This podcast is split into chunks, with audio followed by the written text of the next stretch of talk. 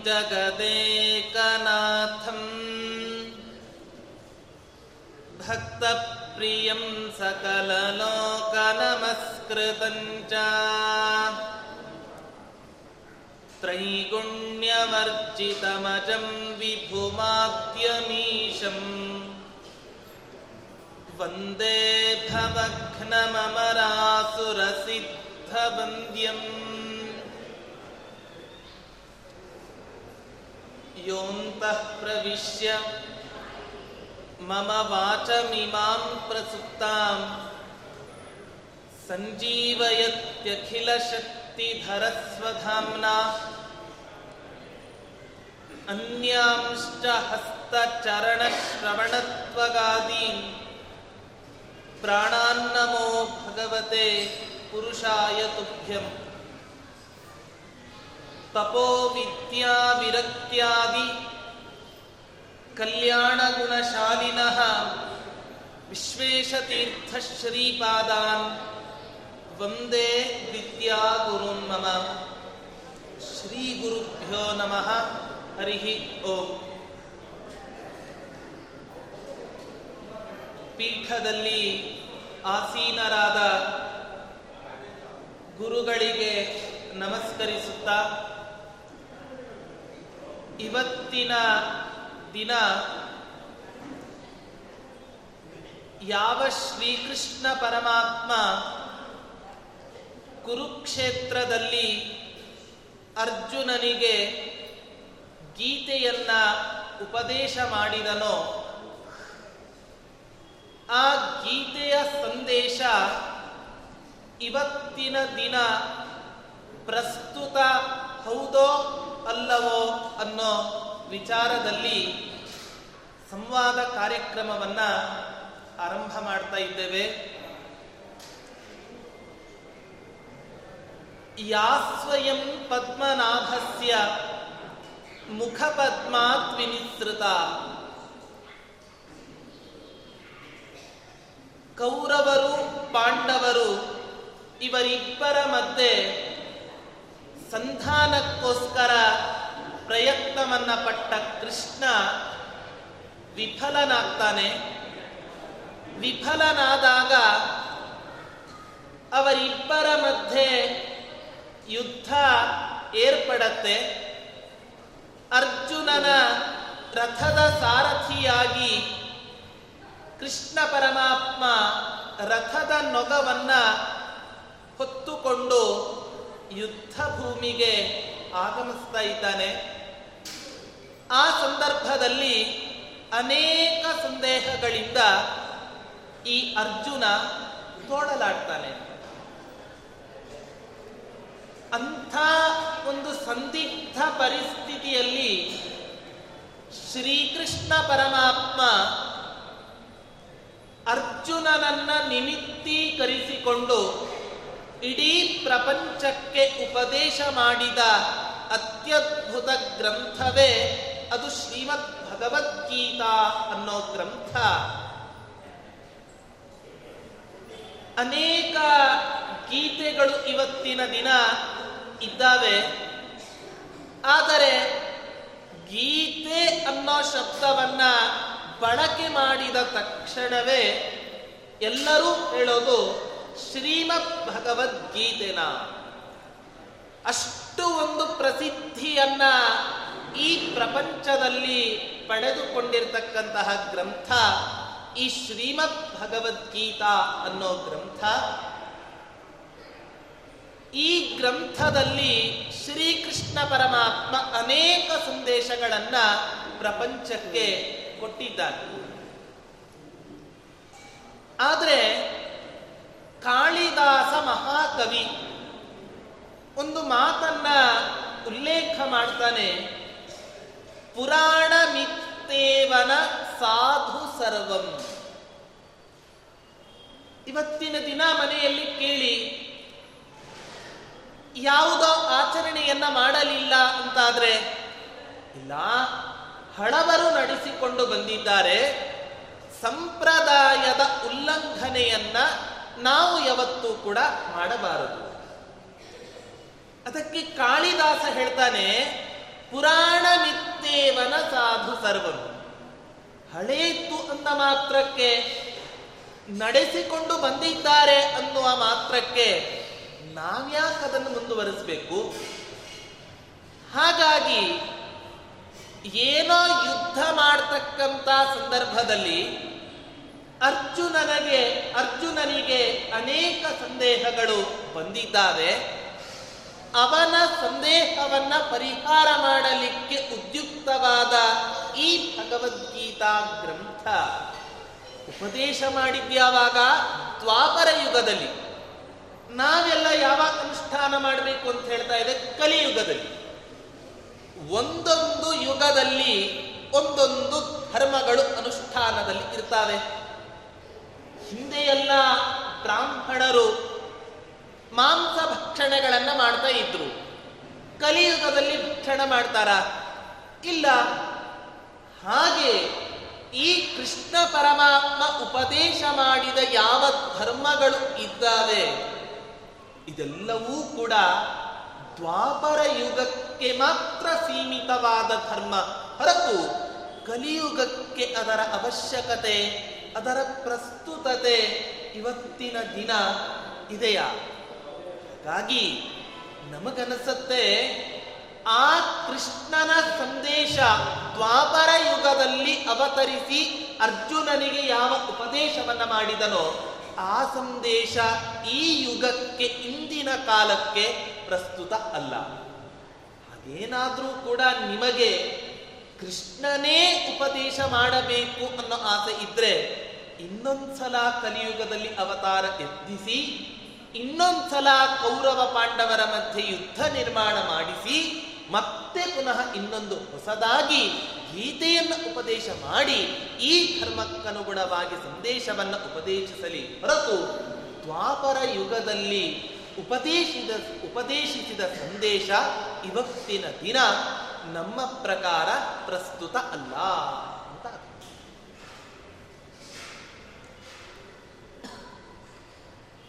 ನಾರಾಯಣಂ ಸುರಗುರುಂ ಜಗದೇಕನಾಥಂ ಭಕ್ತಪ್ರಿಯಂ ಸಕಲಲೋಕನಮಸ್ಕೃತಂ ಚ ತ್ರೈಗುಣ್ಯವರ್ಜಿತಮಜಂ ವ್ಯುಮಾದ್ಯಮೀಶಂ ವಂದೇ ಭವಘ್ನಮರಾಮರಸಿದ್ಧವಂದ್ಯಂ ಅರ್ಥಿಕಲ್ಪಿತಕಲ್ಪೋऽयं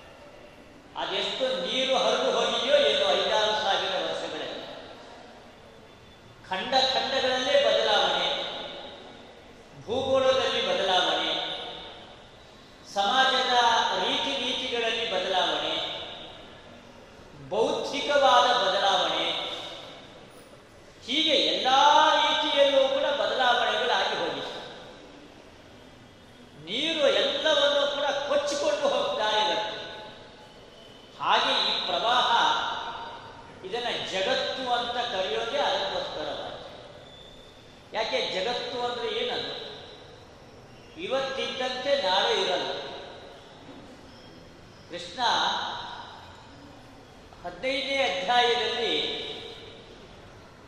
ಈ ಜಗತ್ತಿನ ಬಗ್ಗೆ ತಾನು ಹೇಳಬೇಕಾದ್ರೆ ಅಶ್ವತ್ಥ ವೃಕ್ಷ ಅಂತ ಹೇಳ್ತಾನೆ ಈ ಜಗತ್ತನ್ನು. ಅಶ್ವತ್ಥ ವೃಕ್ಷದ ದೃಷ್ಟಾಂತವನ್ನ ಜಗತ್ತಿಗೆ ನೀಡಿ. ಅದ್ಯಾಕೆ? ಅದು ವೃಕ್ಷವು ನಮಗೆ ಸಂಗತ ಆಗಬೇಕು, ದೃಷ್ಟಾಂತ ದಾಷ್ಟಾಂತಿಕಗಳಿಗೆ ಮತ್ತೆ ಶಬ್ದವು ಕೂಡ ಸಂಗತವಾಗಿರಬೇಕು ಎಲ್ಲ ರೀತಿಯಲ್ಲೂ ಕೂಡ ಆನುಗುಣ್ಯ ಒದಗಿ ಬರಬೇಕು. ಅದಕ್ಕೆ ಅಶ್ವತ್ಥ ಮೂಲಂ ಎಂಬುದಾಗಿ ಅಶ್ವತ್ಥ ವೃಕ್ಷ, ಅದನ್ನ ಈ ಜಗತ್ತನ್ನ ಅಶ್ವತ್ಥ ವೃಕ್ಷಕ್ಕೆ ತಾನು ಹೋಲಿಸ್ತಾನೆ ಏನದು ಅಶ್ವತ್ಥ ಅಂದ್ರೆ ಏನದು? ಸ್ವಹ ನತಿಷ್ಠತಿ. ಇವತ್ತಿದ್ದಂತೆ ನಾಳೆ ಇರೋದಿಲ್ಲಂತೆ ಒಂದು ಅಶ್ವವತ್ತಿಷ್ಠತಿ. ಕುದುರೆಯಂತೆ ಚಂಚಲ ಈ ಜಗತ್ತು ಎಂಬುದಾಗಿ. ಕುದುರೆ ಅದಕ್ಕೆ ತುರಗ ಅಂತಲೇ ಕುದುರೆಗೆ ಹೆಸರು ಸಂಸ್ಕೃತದಲ್ಲಿ. ತುರಗ ತುರಗ ಅಂತ ತ್ವರೆಯ ಗಚ್ಚತಿ. ಯಾವಾಗಲೂ ಓಡಿ ಓಡಿ ಚಲಿಸ್ತಾ ಇರುತ್ತೆ ಚಲಿಸ್ತಾ ಇರುತ್ತೆ, ಓಡ್ತಾ ಇರುತ್ತೆ ಓಡ್ತಾ ಇರುತ್ತೆ. ಆದ್ರಿಂದಲೇ ತುರಗ ಅಂತ ಕರೀತಾರೆ. ಅಶ್ವವತ್ತಿಷ್ಠತಿ ಜಗತ್ತು. ಇದು ಓಡ್ತಾ ಇರುತ್ತೆ ಓಡ್ತಾ ಇರುತ್ತೆ. ಇವತ್ತಿದ್ದಂತೆ ನಾಳೆ ಇರೋದಿಲ್ಲ. ಬದಲಾವಣೆ ಬದಲಾವಣೆ ಬದಲಾವಣೆ. ಪ್ರತಿಯೊಂದರಲ್ಲೂ ಕೂಡ ಬದಲಾವಣೆ.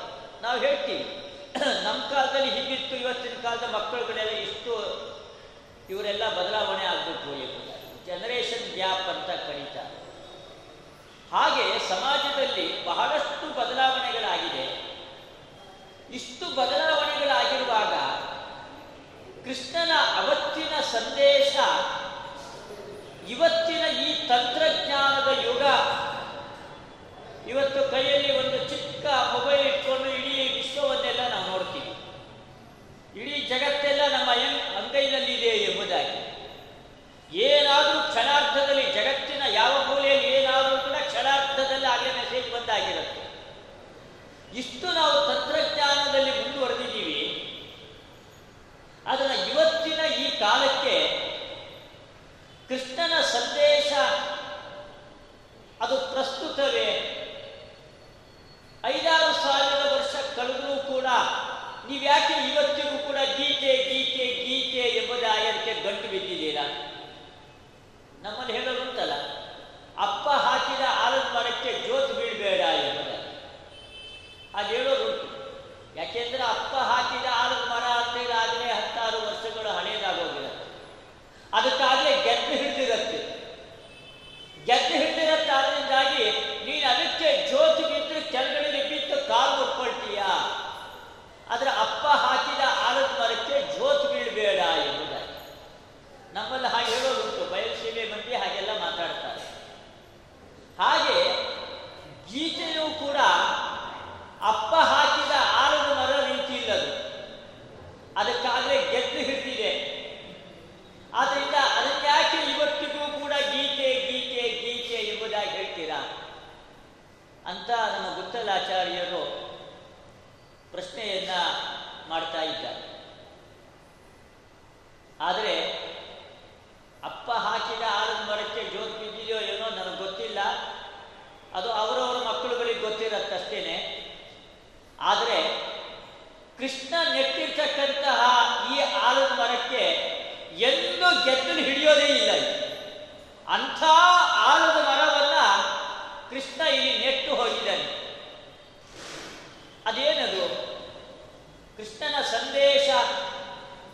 ಅದು ಇವತ್ತಿಗೆ ಪ್ರಸ್ತುತವೇ ಅಂತ ಅನ್ನೋ ಪ್ರಶ್ನೆ ಅಲ್ಲ. ಆ ಸಂದೇಶ ಯಾವುದು ಎಂಬುದಾಗಿ. ಅವರು ಹೇಳಿದರು, ಕೃಷ್ಣ ಹಲವಾರು ಸಂದೇಶಗಳನ್ನು ಕೊಟ್ಟಿದ್ದಾರೆ ಎಂಬುದಾಗಿ. ಕೃಷ್ಣ ಕೊಟ್ಟಿರ್ತಕ್ಕಂತಹ ಸಂದೇಶ ಅದು ತುಂಬ ಮಾರ್ಮಿಕವಾದ ಸಂದೇಶ. ಅದಕ್ಕೆ ಗೀತೆನ ತುಂಬ ಕಷ್ಟ ಅರ್ಥ ಮಾಡಿಕೊಳ್ಳೋದು. ಗೀತೆ ಅಂತ ಅನ್ನೋದು ಒಬ್ಬೊಬ್ಬರಿಗೆ ಒಂದೊಂದು ವಿಧವಾಗಿ ಕಾಣಿಸಿಕೊಳ್ಳುತ್ತೆ ಅದು ಎಲ್ಲರಿಗೂ ಒಂದೇ ಅರ್ಥವನ್ನು ಕೊಡೋದಿಲ್ಲ. ಓದುಗರ ದೃಷ್ಟಿಕೋನವನ್ನ ಅದು ಹಲವಾರು ರೀತಿಯ ಅರ್ಥಗಳನ್ನು ಗೀತೆ ನೀಡುತ್ತೆ. ಗೀತೆ ತುಂಬಾ ಆಶ್ಚರ್ಯಕರವಾದ ಶಾಸ್ತ್ರ. ಅದು ಯಾಕೆ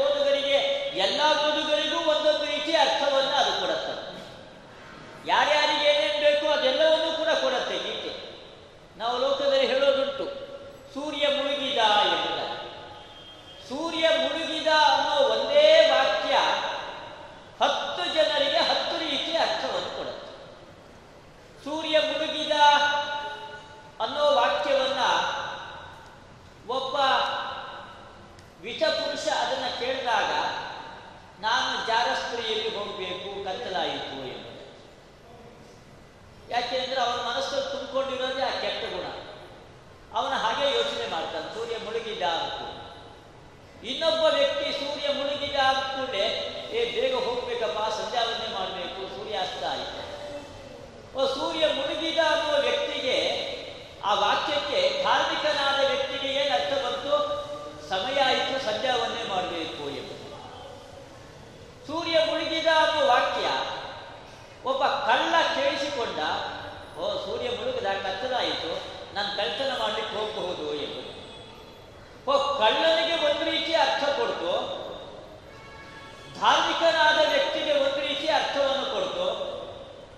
ವಿತಪುರುಷನಿಗೆ ಅದೊಂದು ರೀತಿಯ ಅರ್ಥವನ್ನು ಕೊಡ್ತು. ಹೀಗೆ ಒಂದೇ ವಾಕ್ಯ ಒಬ್ಬೊಬ್ಬರಿಗೆ ಒಂದೊಂದು ರೀತಿಯ ಅರ್ಥವನ್ನು ನೀಡುತ್ತೆ. ಹಾಗೆ ಗೀತೆ ಅದು ಏನನ್ನ ಬೋಧನೆ ಮಾಡಿದೆ ಅದು ತುಂಬಾ ಮುಖ್ಯವಾದದ್ದು ಧಾರ್ಮಿಕನಾಗಿರ್ತಕ್ಕಂಥ ವ್ಯಕ್ತಿ ಗೀತೆಯನ್ನ ಯಾವತ್ತೂ ತಾನು ಬಿಡೋದಿಲ್ಲ. ಕೊನೆ ಪಕ್ಷ ಒಂದು ಅಧ್ಯಾಯನಾದರೂ ಕೂಡ ತಾನು ಪಾರಾಯಣ ಮಾಡೇ ಮಾಡ್ತಾನೆ. ನಮ್ಮ ಪರಂಪರೆಯ ನಮ್ಮ ಸಂಪ್ರದಾಯದಲ್ಲಿ ಬಂದಿತ್ತು ಹದಿನೈದನೇ ಅಧ್ಯಾಯ ಗೀತೆ. ಅದನ್ನು ಪಾರಾಯಣ ಮಾಡಲೇಬೇಕು. ಬೆಳಗ್ಗೆ ಸಂಧ್ಯಾವನ್ನೇ ದೇವರ ಪೂಜೆ ಮುಗೀತು ಅಂತ ಹೇಳಿದ್ರೆ ಹದಿನೈದನೇ ಅಧ್ಯಾಯ ತುಂಬಾ ಚಿಕ್ಕದು. ಒಂದು ಇಪ್ಪತ್ತು, ಇಪ್ಪತ್ತೆರಡು ಶ್ಲೋಕಗಳಿದೆ. ಒಂದು ನಾಲ್ಕೈದು ನಿಮಿಷದಲ್ಲಿ ಮುಗಿಯುವಂತಹದ್ದು. ಅದನ್ನು ಪ್ರತಿನಿತ್ಯ ಕೈ ಮುಗಿದುಕೊಂಡು ಹದಿನೈದನೇ ಅಧ್ಯಾಯವನ್ನು ಪಾರಾಯಣ ಮಾಡ್ತಕ್ಕಂತಹ ಸಂಪ್ರದಾಯ ನಮ್ಮಲ್ಲಿ. ಧಾರ್ಮಿಕನಾದ ವ್ಯಕ್ತಿ ಹಾಗೆ ಗೀತೆಯನ್ನು ಪಾರಾಯಣ ಮಾಡದೆ, ಊಟ ಮಾಡುವುದಿಲ್ಲ ನಮ್ಮ ಸ್ವಾತಂತ್ರ್ಯ ಸಂಗ್ರಾಮದ ಕಾಲದಲ್ಲಿ ಬ್ರಿಟಿಷರು ನಮ್ಮ ಸ್ವಾತಂತ್ರ್ಯ ಸಂಗ್ರಾಮದಲ್ಲಿ ಭಾಗವಹಿಸಿರ್ತಕ್ಕಂತಹ ಯೋಧರುಗಳನ್ನ ಹೋಗಿ ಕಾರಾಗೃಹಕ್ಕೆ ಹಾಕ್ತಾ ಅದು ಮಹಾತ್ಮ ಗಾಂಧೀಜಿ ಅವರಾಗಿರಬಹುದು ಅಥವಾ ಬೇರೆ ತಿಲಕರಾಗಿರಬಹುದು ಬೇರೆ ಯಾರನ್ನೇ ಆಗಿರಬಹುದು. ಅವ್ರ ಕೈಯಲ್ಲೆಲ್ಲ ಗೀತೆಯ ಪುಸ್ತಕ.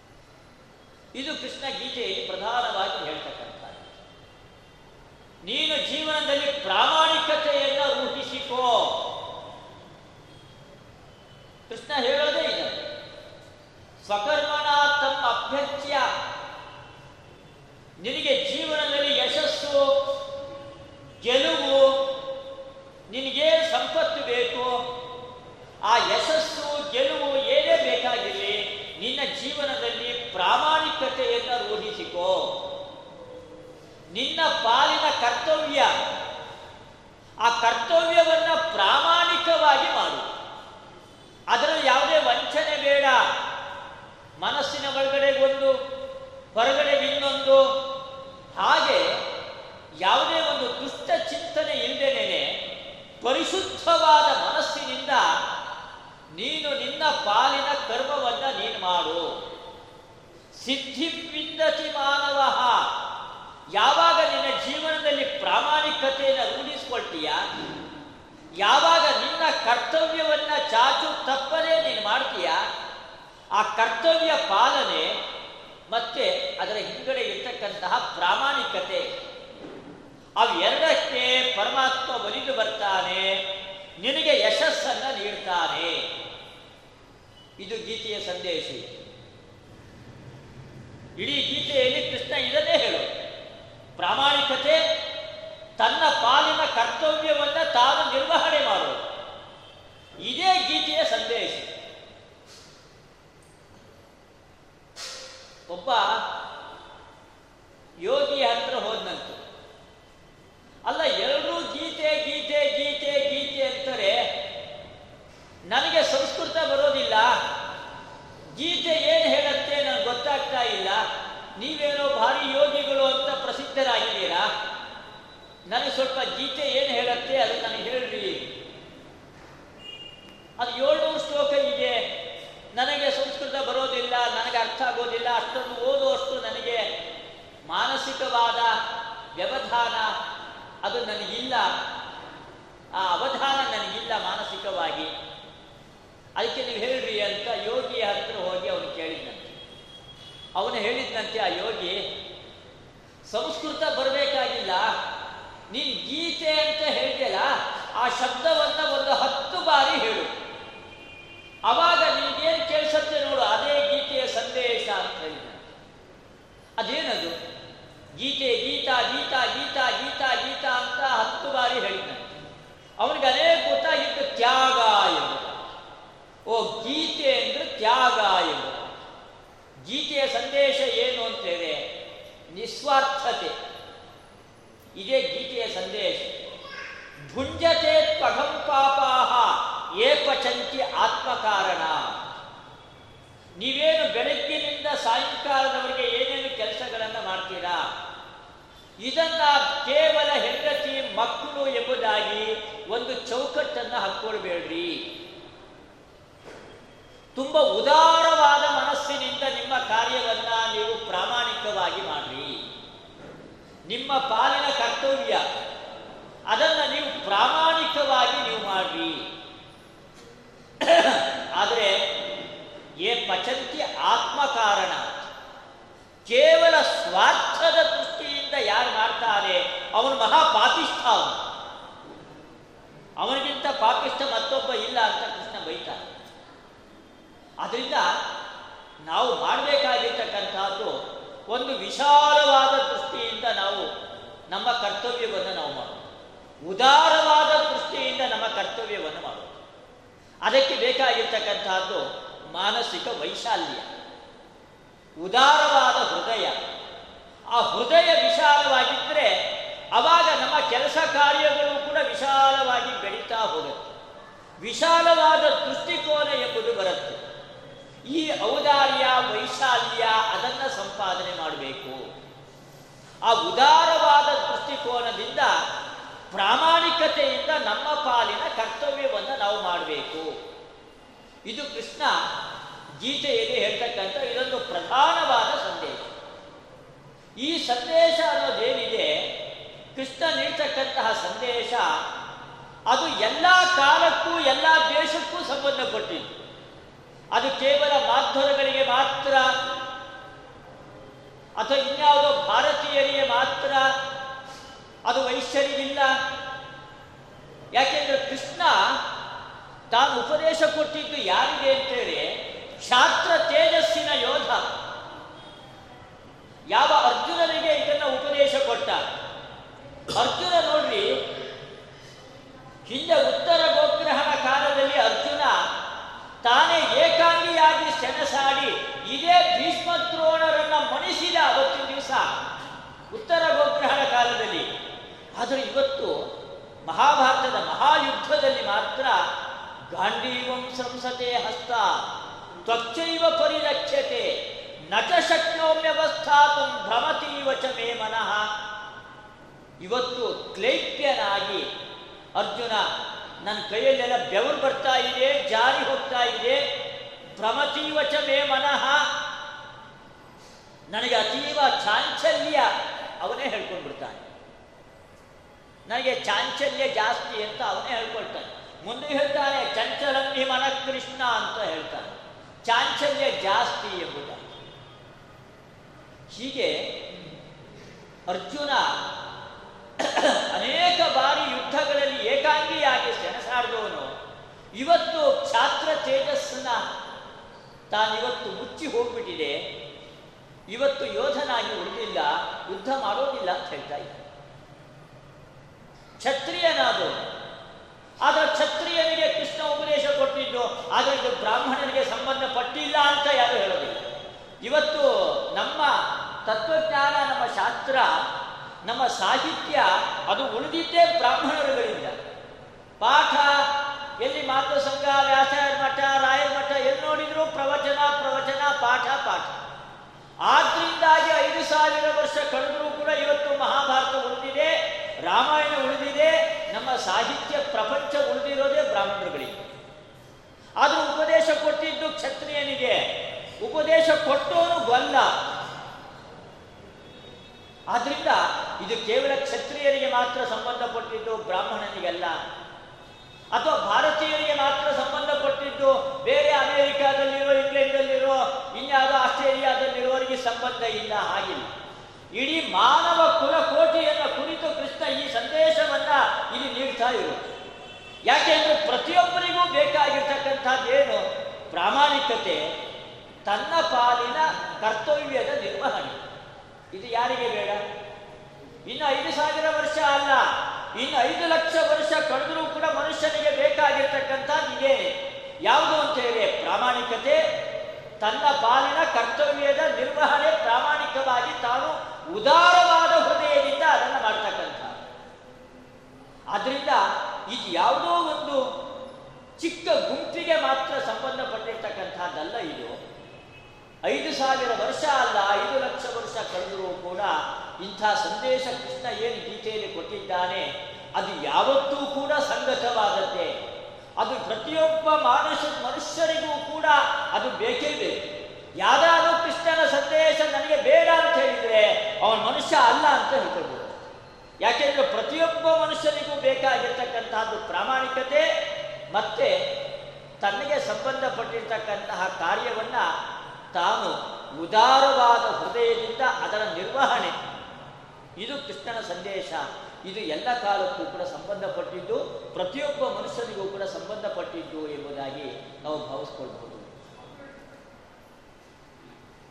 ಯಾವ ನಿಮ್ಮ ಶ್ರೀಕೃಷ್ಣ ನಾಲ್ಕೈದು ಸಾವಿರ ವರ್ಷಗಳ ಹಿಂದೆ ಅರ್ಜುನನಿಗೆ ಈ ಗೀತೆಯನ್ನ ಉಪದೇಶ ಮಾಡಿದನೋ? ಆ ಉಪದೇಶದ ಹಿನ್ನೆಲೆಯಲ್ಲೇ ಈ ಕೃಷ್ಣ ಉಪದೇಶ ಮಾಡಿರುವ ಕಾರಣದಿಂದಲೇ ಇವತ್ತಿನ ದಿನ ಈ ಕಲಿಯುಗದಲ್ಲಿ ಇಷ್ಟೆಲ್ಲ ಹಿಂಸೆ ಆಗಲಿಕ್ಕೆ ಕಾರಣ ಆಗಿದೆ.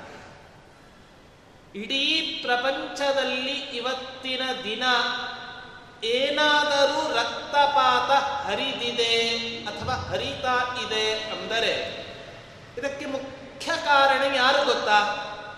ಈ ಶ್ರೀಕೃಷ್ಣ ಪರಮಾತ್ಮ.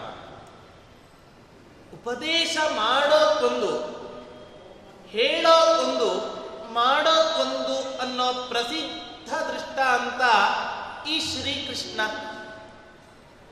ಅರ್ಜುನನಿಗೆ ಹೇಳ್ತಾನೆ, ಅಹಿಂಸಾ ಕ್ಷಾಂತಿ ಆರ್ಜವನು ಹಿಂಸೆಯನ್ನ ಮಾಡಬಾರದು. ತಾಳ್ಮೆಯನ್ನ ತನ್ನ ಜೀವನ ಪೂರ್ತಿ ನಡೆಸಿ ನಡೆಸಬೇಕು. ಇಂಥ ಗುಣಗಳನ್ನ ಉಪದೇಶ ಮಾಡುವ ಶ್ರೀಕೃಷ್ಣ ಅರ್ಜುನನಿಗೆ ಯಕ್ಕಶ್ಚಿತ್ ಒಂದು ಹಸ್ತಿನಾವತಿ ಪಟ್ಟಣದ ಆಧಿಪತ್ಯವನ್ನ ಅನುಭವಿಸೋದಕ್ಕೋಸ್ಕರ ಅರ್ಜುನನಿಗೆ ಹಿಂಸಾತ್ಮಕ ಪ್ರಚೋದನೆಯ ಉಪದೇಶ ಅಗತ್ಯ ಇತ್ತೆ. ನೋಡಿ, ಈ ನಮ್ಮ ಭರತ ಖಂಡ ಎಷ್ಟು ಎಂಥ ಒಂದು ಇತಿಹಾಸದಿಂದ ಕೂಡಿದೆ ಅಂದ್ರೆ, ಇದೇ ಕೃಷ್ಣ ಹಿಂದೆ ರಾಮನಾಗಿದ್ದ, ರಾಮನಾಗಿ ಅವತಾರ ಮಾಡಿದಾಗ ಸ್ವಯಂ ತಾನೇ ತನ್ನ ಅಪ್ಪ ಕೈಕೇಯಿಗೆ ಕೊಟ್ಟ ವರವನ್ನ ಉಳಿಸೋದಕ್ಕೋಸ್ಕರ ಏನ್ ಮಾಡ್ದ? ಸರ್ವ ಸಂಘ ಪರಿತ್ಯಾಗಿಯಾಗಿ ವನವಾಸಕ್ಕೆ ಪ್ರಯಾಣವನ್ನು ಬೆಳೆಸಿದ. ಹಾಗಾದ್ರೆ ತಾನೇ ರಾಮನಾಗಿ ಅವತಾರ ಮಾಡಿದಾಗ ಎಲ್ಲವನ್ನೂ ಪರಿತ್ಯಾಗ ಮಾಡಿ ಕಾಡಿಗೆ ಹೋದಂಥ ರಾಮ ಇನ್ನೊಬ್ಬರಿಗೆ ಉಪದೇಶ ಮಾಡಬೇಕಾದ್ರೆ ಮಾತ್ರ ನೀನು ತ್ಯಾಗಿಯಾಗಬೇಡ ಬಾಂಧವರನ್ನ ಕೊಂದಾದರೂ ಚಿಂತೆ ಇಲ್ಲ, ನೀನು ಮಾತ್ರ ಅಧಿಪತಿ ಆಗಬೇಕು. ಎಂಥ ಒಂದು ಹಿಂಸೆ. ಪ್ರಾಯ ಅನ್ಸತ್ತೆ, ಕೃಷ್ಣ ಎಷ್ಟು ಸ್ವಾರ್ಥಿ ಅಂದ್ರೆ ತನಗಾಗಬೇಕಾದ್ರೆ ಯಾವ ಕಳಂಕವೂ ಕೂಡ ಬರಬಾರದು. ಏನೇ ಕಳಂಕ ಬಂದರೂ ಕೂಡ ಅದು ಇನ್ನೊಬ್ಬರಿಗೆ ಬರಲಿ ಅನ್ನೋ ಉದ್ದೇಶದಿಂದ ಎಂಥ ಹೇಳ್ತಾನೆ ಅರ್ಜುನ? ಅಲ್ಲೋ ಕೃಷ್ಣ, ಈ ಬಾಂಧವರೆಲ್ಲ ನೆರೆದಿದ್ದಾರೆ. ಇಂಥ ಬಾಂಧವರನ್ನ ಕೊಂದು ಅವರ ರಕ್ತದ ಸಮಾಧಿಯ ಮೇಲೆ ನಾನು ಪಟ್ಟಾಭಿಷಿಕ್ತನಾಗಿ ಈ ಹಸ್ತಿನಾವತಿ ಪಟ್ಟಣದ ಆಧಿಪತ್ಯವನ್ನು ಅನುಭವಿಸೋ ಅಗತ್ಯ ಉಂಟ. ಬೇಕಾ ಈ ಯುದ್ಧ ನಮಗೆ? ನನಗನಿಸ್ತಾ ಇದೆ ಕೃಷ್ಣ, ಈ ಯುದ್ಧ ಮಾಡೋದು ಬೇಡ. ಭೀಷ್ಮಾಚಾರ್ಯರು ನಮಗೆಲ್ಲ ಅಸ್ತ್ರವಿದ್ಯೆಯನ್ನ ಉಪದೇಶ ಮಾಡಿದಂಥ ಮಹಾನುಭಾವರಾದ ದ್ರೋಣಾಚಾರ್ಯರು, ಕೃಪಾ, ಅಶ್ವತ್ಥಾಮ, ಇವರೇ ಮೊದಲಾದಂಥ ಮಹನೀಯರು ಆ ಎದುರಿನ ಪಕ್ಷದಲ್ಲಿ ಇದ್ದಾರೆ, ಅವರ ವಿರುದ್ಧ ಯುದ್ಧ ಮಾಡಿ ರಕ್ತ ಕೋಡಿಯನ್ನ ಹರಿಸಿ ಇವತ್ತಿನ ದಿನ ನಾನು ಈ ಆಧಿಪತ್ಯವನ್ನು ಅನುಭವಿಸಬೇಕೆ? ಎಂಥ ದೀನನಾಗಿ ಕೇಳಿದ್ದರಿ ಆ ಅರ್ಜುನ ಕೃಷ್ಣನ ಹತ್ರ. ಯುದ್ಧ ಮಾಡವನೇ ಸಿದ್ಧತೆ ಆರಂಭ ಮಾಡಿಲ್ಲ, ಅವರಿಗೆ ಇನ್ನಷ್ಟು ತಲೆಯಲ್ಲಿ ಮೈಂಡ್ ವಾಶ್ ಅನ್ನ ಮಾಡಿ. ರಕ್ತ ಕೋಡಿಯನ್ನ ಹರಿಸ್ಲಿಕ್ಕೆ ಕಾರಣನಾದ ಈ ಶ್ರೀಕೃಷ್ಣ, ಅವನ ಉಪದೇಶ, ಇಂಥ ಉಪದೇಶವನ್ನ ನಾವು ಇವತ್ತಿನ ದಿನ ನಂಬಬೇಕೇ, ಅನುಷ್ಠಾನ ಮಾಡಬೇಕೇ ಅನ್ನೋ ಸಂದೇಹ ನಮಗೆ ನಿಮಗೆ ಎಲ್ಲರಿಗೂ ಕೂಡ ಇದೆ. ಹೇಗೆ ಈ ಕೃಷ್ಣನ ಉಪದೇಶ ಪ್ರಸ್ತುತ?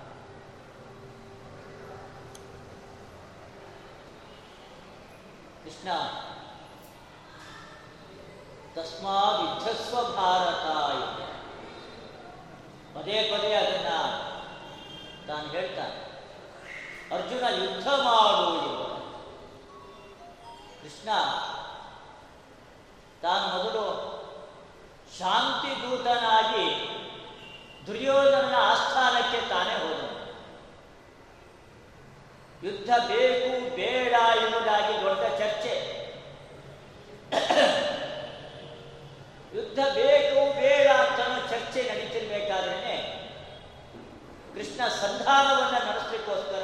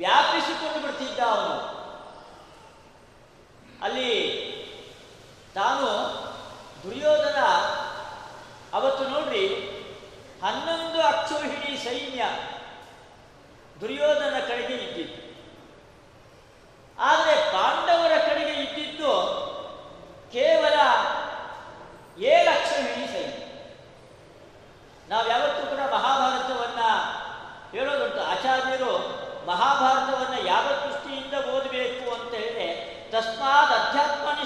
ಮಹಾಭಾರತಂ ಎಂಬುದಾಗಿ ಹೇಳ್ತಾರೆ ಮಹಾಭಾರತ ಅಂತ ಅನ್ನೋದು ಅದು ಅವಾಗಲೇ ಕೇಳಿದ್ರೆ ಪ್ರಸ್ತುತನ ಎಂಬುದಾಗಿ ಗೀತೆಯ ಸಂದೇಶ ಇದು ಸದ್ಗುಣ ಮತ್ತು ದುರ್ಗುಣಗಳ ಮಧ್ಯೆ ನಡೀತಕ್ಕಂತಹ ಯುದ್ಧ ಪಾಂಡವರು ಅಂತ ಹೇಳಿದ್ರೆ ಜ್ಞಾನ ಧರ್ಮ ಶೀಲ ಇದೆಲ್ಲದರ ಸಂಕೇತ ಎಲ್ಲ ಒಳ್ಳೆ ಗುಣಗಳ ಸಂಕೇತ ಪಾಂಡವರು ಎಲ್ಲ ದುರ್ಗುಣಗಳ ಸಂಕೇತ ಕೌರವರು ದುರ್ಯೋಧನ ಆದ್ರಿಂದ ಅವತ್ತು ನಡೆದಿರ್ತಕ್ಕಂತಹ ಯುದ್ಧ ಅದು ಇವತ್ತಿಗೂ ಕೂಡ ನಮ್ಮ ಮನಸ್ಸಿನಲ್ಲಿ ನಡೆಯತಕ್ಕಂತಹ ಯುದ್ಧ ಅದೇ ಯುದ್ಧ ಇವತ್ತು ಏಕಾಚಿ ಉಪವಾಸ ಮಾಡೋ ಅಥವಾ ಪಕ್ಕದ ಮನೆಯಿಂದ ಘಮ ಘಮ ಒಳ್ಳೆ ಪರಿಮಳ ಬರ್ತಾ ಇದೆ ನಾನು ಅವ್ರ ಮನೆಗೆ ಹೋಗಿ ತಿಂಡಿ ತಿನ್ಬಿಡ್ಲೋ ಎಂಬುದು ನಮ್ಮನೇಲಿ ನಮ್ಮಮ್ಮ ಕೊಡದೇ ಇದ್ರೂ ಪರವಾಗಿಲ್ಲ ನಮ್ಮಮ್ಮ ಮಾಡದೇ ಇದ್ರೂ ಪರವಾಗಿಲ್ಲ ಪಕ್ಕದ ಮನೆಯಿಂದ ಅಂತೂ ಒಳ್ಳೆ ಘಮ ಘಮ ಪರಿಮಳ ಬರ್ತಾ ಇದೆ ನಾನು ಹೋದ್ರೆ ಕೊಡೋದಿಲ್ಲ ಅಂತನಲ್ಲ ಅದರಿಂದ ಅಲ್ಲಿಗೆ ಹೋಗಿ ತಿಂದು ಬಂದ್ಬಿಡ್ಲ ಅಥವಾ ಮನೆಯಲ್ಲಿ ಅಪ್ಪ ಅಮ್ಮ ಅಣ್ಣ ಎಲ್ಲ ಉಪವಾಸ ಮಾಡ್ತಾ ಇದ್ದಾರೆ ನಾನು ಉಪವಾಸ ಮಾಡಲು ಇದೊಂದು ಮಾನಸಿಕವಾದ ಸಂಘರ್ಷ ಸದ್ಗುಣ ದುರ್ಗುಣಗಳ ಮಧ್ಯೆ ನಡೀತಕ್ಕಂತಹ ಯುದ್ಧ ಈ ಯುದ್ಧ ಎಲ್ಲರ ಮನಸ್ಸಿನಲ್ಲೂ ಯಾವಾಗಲೂ ನಡೀತಾ ಇರುತ್ತೆ ಹಿಂಸೆಗೆ ಕೃಷ್ಣ ಪ್ರಚೋದನೆಗೆ ಕೊ- ಪ್ರಚೋದನೆ ಕೊಟ್ಟ ಎಂಬುದಾಗಿ ಹಿಂಸೆಗೆ ಪ್ರಚೋದನೆ ಕೊಡೋದು ಅದು ಅನಿವಾರ್ಯ. ಕೃಷ್ಣನ ಸ್ಥಾನ ಯಾವುದು ಅಂತ ಹೇಳಿದರೆ ಒಬ್ಬ ಕೋರ್ಟಲ್ಲಿರ್ತಕ್ಕಂತಹ ಜಡ್ಜು. ಜಡ್ಜು ಅವನ ನ್ಯಾಯಾಧೀಶ, ಎರಡು ಕಡೆಯ ವಾದವನ್ನು ಕೂಡ ಕೇಳ್ತಾನೆ. ಎರಡು ಕಡೆಯ ವಾದವನ್ನು ಕೂಡ ಕೇಳಿ ಯಾರ ಅಪರಾಧಿ ಅಂತ ನಿರ್ಣಯ ಮಾಡ್ತಾನೆ. ಅಪರಾಧಿಗೆ ಶಿಕ್ಷೆಯನ್ನು ಕೊಡಲೇಬೇಕು. ಯಾವಾಗ ಅಪರಾಧಿಗೆ ಶಿಕ್ಷೆ ಇಲ್ಲ, ಅವಾಗ ಲೋಕದಲ್ಲಿ ಎಲ್ಲ ಕಡೆಯಲ್ಲೂ ಕೂಡ ಅನ್ಯಾಯ, ಭ್ರಷ್ಟಾಚಾರಗಳೇ ಜಾಸ್ತಿ ಆಗಬೇಕು. ಯಾಕೆ ಅಂದರೆ ಯಾರು ಶಿಕ್ಷೆ ಇಲ್ಲ. ಒಂದು ಕಠಿಣವಾಗಿರ್ತಕ್ಕಂತಹ ಕಾನೂನು ಬೇಕು. ಮತ್ತೆ ಆ ಕಾನೂನಿನ ದೇಶದಲ್ಲಿ ಅದರ ಬಗ್ಗೆ ಜಾಗೃತಿ ಜನರುಗಳಿಗೆ ಇರಬೇಕು. ಆ ಜಾಗೃತಿ ಇದ್ದಾಗ ಅವರು ಅನ್ಯಾಯವನ್ನು ಮಾಡುವುದು. ಯಾವಾಗ ಶಿಕ್ಷೆ ಇಲ್ಲ, ಅವಾಗ ಅಪರಾಧಿಗಳ ಸಂಖ್ಯೆನೇ ಜಾಸ್ತಿ ಆಗಿಬಿಡುತ್ತೆ ಯಾವಾಗ ಶಿಕ್ಷೆ ಇದೆ, ಅವಾಗ ಮನುಷ್ಯ ಪಾಪ ಕೆಲಸವನ್ನು ಮಾಡಲಿಕ್ಕೆ ಹೆದರ್ತಾನೆ ತಾನೆ ಆದರೆ ನ್ಯಾಯಾಧೀಶನಾದವನು ಶಿಕ್ಷೆಯನ್ನು ಕೊಡುವುದು ಅನಿವಾರ್ಯ. ದೇಶದಲ್ಲಿ ಒಂದು ಹಿತದೃಷ್ಟಿ ಸಾಮಾಜಿಕವಾದ ಆರೋಗ್ಯಕರವಾಗಿರ್ತಕ್ಕಂತಹ ಸ್ಥಿತಿ ಇರಬೇಕಾದ್ರೆ ಕಾನೂನು, ಶಿಕ್ಷೆ, ಇವೆಲ್ಲವೂ ಕೂಡ ಅನಿವಾರ್ಯ. ಹಾಗೆ ಅವತ್ತು ಈ ಯುದ್ಧ ಅಂತ ಅನ್ನೋದು ಅನಿವಾರ್ಯ ಆಗಿತ್ತು. ಮಹಾಭಾರತದಲ್ಲಿ ಮೊದಲನೇ ಅಧ್ಯಾಯದಲ್ಲೇನೆ ಒಂದು ಮಾತು ಬರುತ್ತೆ. ಧಾರ್ತರಾಷ್ಟ್ರಸ್ಯ ದುರ್ಬುದ್ಧೇ ಯುದ್ಧೇ ಪ್ರಿಯ ಚಿಕೀರ್ಷವಹ ಎಂಬುದಾಗಿ. ಯುದ್ಧರಂಗದಲ್ಲಿ ಯಾರ್ಯಾರು ಇದ್ದಾರೆ ಎಂಬುದಾಗಿ. ಎಷ್ಟೆಷ್ಟು ಜನ ಸೇರಿದ್ದಾರೆ? ನಾನು ಆಗಲೇ ಹೇಳಿದೆ, ಕೌರವರ ಕಡೆಗೆ ಹನ್ನೊಂದು ಅಕ್ಷೋಹಿಣಿ ಸೇನೆ ಯಾರು ದುರ್ಗುಣಗಳ ಸಂಕೇತ ಆಗಿದ್ದಾನೆ? ದುರ್ಯೋಧನ ದುಶಾಸನ ಶಕುನಿ, ಕರುಣ, ಎಲ್ಲ ದುರ್ಗುಣಗಳ ಸಂಕೇತ ಅವು ಅವರ ಕಡೆಗೆ ಇರ್ತಕ್ಕಂಥದ್ದು ಹನ್ನೊಂದು ಅಕ್ಷೋಹಿಣಿ ಸೇನೆ ಆದರೆ ಯಾರು? ಧರ್ಮ, ಜ್ಞಾನ ಶೀಲ, ತತ್ವಜ್ಞಾನ, ಅವುಗಳ ಸಂಕೇತ, ಸದ್ಗುಣಗಳ ಸಂಕೇತ ಆಗಿದ್ದಾರೆ. ಅವ್ರ ಕಡೆಗಿರೋದು ಕೇವಲ ಏಳು ಸೇನೆ ಹಂಗಾರೆ ಅವತ್ತಿನ ಕಾಲದಲ್ಲಿ ದುರ್ಜನರ ಸಂಖ್ಯೆ ಜಾಸ್ತಿಯಾಗಿತ್ತು. ಧಾರ್ತರಾಷ್ಟ್ರಸ್ಯ ದುರ್ಬುದ್ಧೇ ಯುದ್ಧೇ ಪ್ರಿಯ ಚಿಕೀರ್ಷವ ಅಥವಾ ಯುದ್ಧೇ ಅಪ್ರಿಯ ಚಿಕೀರ್ಷವ ಅದು ಯಾಕೆ ಅಂತಂದ್ರೆ ಅವನು ವ್ಯಾಸರು ಬಾಯ್ಬಿಟ್ಟು ಹೇಳ್ತಾ ಇದ್ದಾರೆ ಧಾರ್ತರಾಷ್ಟ್ರಸ್ಯ ದುರ್ಬುದ್ಧೇ ಎಂಬುದಾಗಿ. ದುಷ್ಟ ಬುದ್ಧಿ ಉಳ್ಳವರಂತೆ, ಯಾರು ಧೃತರಾಷ್ಟ್ರನ ಮಕ್ಕಳುಗಳು, ದುರ್ಯೋಧನ, ದುಶಾಸನ, ಎಲ್ಲ ದುರ್ಬುದ್ಧೇ. ಆ ದುರ್ಬುದ್ಧಿ ಇರೋರು ಅವರಿಗೆ ಪ್ರಿಯ ಆಗಬೇಕು ಅಂತ ಬಂದಿದ್ದಾರೆ. ರಾಜಕಾರಣಿಗಳಿಗೆ ಸಂತೋಷ ಪಡಿಸಬೇಕು ಎಂಬುದಾಗಿ ಎಲ್ಲ ರೋಡಿಗಳು, ಗೂಂಡಾಗಳು ಎಲ್ಲ ಒಂದಾಗ್ತಾರೆ ಯಾಕೆ ಒಂದಾಗೋದು ರಾಜಕಾರಣಿಗಳನ್ನ ಸಂತೋಷ ಪಡಿಸಿದ್ರೆ ನಮಗೂ ದುಡ್ಡು, ಅಧಿಕಾರ, ಅದು ಇದು ದೊರೆಯುತ್ತೆ ಎಂಬುದಾಗಿ. ಹಾಗೆ ದುರ್ಬುದ್ಧಿಯಾಗಿರ್ತಕ್ಕಂತಹ ದುರ್ಯೋಧನ ದುಶಾಸನ ಅವರಿಗೆ ಪ್ರಿಯ ಚಿಕೀರ್ಷವ ಅವರಿಗೆ ಸಂತೋಷ ಉಂಟು ಮಾಡಬೇಕು ಅಂತ ಯುದ್ಧರಂಗಕ್ಕೆ ಬಂದು ಸೇರಿದ್ದಾರಂತೆ. ಇನ್ನೊಂದು ಅಭಿಪ್ರಾಯ, ಯುದ್ಧೇ ಅಪ್ರಿಯ ಚಿಕೀರ್ಷವ ಈ ದುರ್ಯೋಧನ ಮಹಾಪುಷ್ಟ ನನಗೇನೋ ಪಾಂಡವರ ವಿರುದ್ಧವಾಗಿ ಯೋಧ ಯುದ್ಧ ಮಾಡಲಿಕ್ಕೆ ನನಗಿಷ್ಟ ಇಲ್ಲ. ಆದರೆ ನಾನು ನಾಳೆ ಯುದ್ಧಕ್ಕೆ ಬರದೇ ಇದ್ರೆ ದುರ್ಯೋಧನ ನನ್ನ ಜೀವಂತ ಉಳಿಸೋದಿಲ್ಲ. ಈ ದುರ್ಯೋಧನ ದುರ್ಬುದ್ಧಿ, ಅವನ ನನ್ನ ಜೀವಂತ ಉಳಿಸೋದಿಲ್ಲ ನಾನು ಕೊದ್ದೇ ಬಿಡ್ತಾನೆ. ಅದಕ್ಕೆ ಏನಾದರೂ ಅದು ಯುದ್ಧರಂಗದಲ್ಲೇ ಸಾಯಿತು ಹಾಗೆ ಅಪ್ರಿಯ ಚಿಕಿತ್ಸವ ಹಾಳಾಗಿ ಹೋಗಲಿ, ಏನ್ ಬೇಕಾದ ಆಗಲಿ. ಅಂತ ದುರ್ಯೋಧನ ಬೈಕೊಂಡು ಬೈಕೊಂಡು ಕೆಲವರು ಯುದ್ಧಕ್ಕೆ ಬಂದಿದ್ದಾರೆ ಆ ವಾಕ್ಯ ಏನು ತೋರಿಸ್ತಾ ಇದೆ? ದುರ್ಯೋಧನ ಎಂಥ ದುಷ್ಟ ಆಗಿದ್ದ ಎಂಬುದು ವ್ಯಾಸರು ಬಾಯ್ಬಿಟ್ಟು ಹೇಳ್ತಾರೆ ಧಾರ್ತಾರಾಷ್ಟ್ರಸ್ಥೆ ದುರ್ಬುದ್ಧೇ ಎಂಬುದಾಗಿ. ಆತನ ದುರ್ಯೋಧನ, ದುಶಾಸನ, ಅವರು ಎಲ್ಲರೂ ಕೂಡ ಅವತ್ತಿನ ಕಾಲದಲ್ಲಿ ನಮ್ಮ ದೇಹದ ಒಳಗಿರ್ತಕ್ಕಂಥ ದುರ್ಮಾಂಸದಂತೆ ಇದ್ದವರು. ಆ ದುರ್ಮಾಂಸವನ್ನ ತುಂಡು ಮಾಡದೆ ಹೊರಗೆ ಹಾಕದೇ ಇದ್ರೆ ಇಡೀ ದೇಹದಲ್ಲಿ ಎಲ್ಲಾ ಕಡೆಯಲ್ಲೂ ಕೂಡ ವ್ಯಾಪಿಸ್ಕೊಂಡ್ಬಿಡುತ್ತೆ. ಅದೇ ರೀತಿಯಾಗಿ ದುರ್ಯೋಧನ, ದುಶಾಸನ ಅವರನ್ನ ಸಂಹಾರ ಮಾಡದೇ ಇದ್ರೆ ಇಡೀ ದೇಶದಲ್ಲಿ ಎಲ್ಲಾ ಕಡೆಯಲ್ಲೂ ಕೂಡ ಅವರ ಉಪಟಳ, ಅವರ ಹಾವಳಿ ಅದೇ ಜಾಸ್ತಿ ಆಗ್ಬಿಡತ್ತೆ. ಆದ್ರಿಂದ ಅವತ್ತಿನ ಕಾಲಕ್ಕೆ ಇದು ಯುದ್ಧ ಅನಿವಾರ್ಯ ಆಗಿತ್ತು. ಮತ್ತೆ ರಕ್ತದ ಪ್ರವಾಹವನ್ನ ಹರಿಸೋದು ಅಂತ ಹೇಳಿದ್ರಲ್ಲ, ಅವತ್ತಿನ ಯುದ್ಧರಂಗದಲ್ಲಿ ರಕ್ತದ ಪ್ರವಾಹ ಹರಿದಿದ್ದು ನಿಜ. ಆದರೆ ಆಮೇಲೆ ಶಾಂತಿ, ನೆಮ್ಮದಿ, ಧರ್ಮದ ಸ್ಥಾಪನೆ ಆಯಿತೋ ಇಲ್ಲೋ? ಆದರೆ ಎಲ್ಲ ಧರ್ಮದ ಸ್ಥಾಪನೆಗೋಸ್ಕರವಾಗಿ ಯುದ್ಧ. ಪರಿತ್ರಾಣಾಯ ಸಾಧೂನ, ವಿನಾಶಾಯ ಚ ದುಷ್ಕೃತ, ಧರ್ಮ ಸಂಸ್ಥಾಪನಾರ್ಥಾಯ. ಕೃಷ್ಣನ ಉದ್ದೇಶವೇ ಅದು.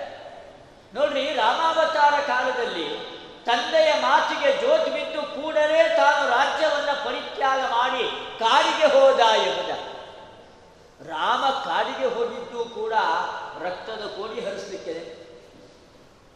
ಅಲ್ಲೇನು ಶಾಂತಿಗೋಸ್ಕರವಾಗಿ ಹೋಗಿದ್ದಲ್ಲ. ಯಾಕೆ ಅಂತ ಹೇಳಿದ್ರೆ, ಇಷ್ಟೇ ವ್ಯತ್ಯಾಸ ಇವತ್ತು ದೇಶದಲ್ಲಿ ಟೆರರಿಸ್ಟ್ ದೇಶದಲ್ಲಿ ಎಲ್ಲ ಕಡೆಯಲ್ಲೂ ಕೂಡ ವ್ಯಾಪಿಸ್ಕೊಳ್ತಾ ಇದ್ದಾರೆ. ಎಲ್ಲ ಕಡೆಯಲ್ಲೂ ವ್ಯಾಪಿಸ್ಕೊಳ್ತಾ ಇದ್ದಾರೆ. ಆದ್ದರಿಂದಾಗಿ ಎಲ್ಲ ಕಡೆಯಲ್ಲೂ ಕೂಡ ಹಿಂಸಾಚಾರ ಆಗ್ತಾ ಇದೆ. ಆದ್ರಿಂದ ದೇಶದ ಒಳಗೆ ಇರ್ತಕ್ಕಂತಹ ಟೆರರಿಸ್ಟ್ ಉಗ್ರಗಾಮಿಗಳು ಅವರನ್ನ ಕೊಲ್ಲಲೇಬೇಕು, ಬೇರೆ ದಾರಿ ಇಲ್ಲ. ಅವರು ನಮ್ಮ ತತ್ವಜ್ಞಾನ, ಉಪದೇಶ, ಶಾಂತಿ, ಅದಕ್ಕೆಲ್ಲ ಬಗ್ಗೋರಲ್ಲೇ ಅಲ್ಲ, ಅವರು ಕೊಲ್ಲೋದು ಅನಿವಾರ್ಯ, ಟೆರರಿಸ್ಟ್ಗಳನ್ನ. ರಾಮಾವತಾರ ಕಾಲದಲ್ಲಿ ಟೆರರಿಸ್ಟ್ಗಳೆಲ್ಲ ಕಾಡಲ್ಲಿದ್ದು, ನಾಡಿನ ಒಳಗಿರಲಿಲ್ಲ. ಅಯೋಧ್ಯೆಯಲ್ಲಿರಲಿಲ್ಲ.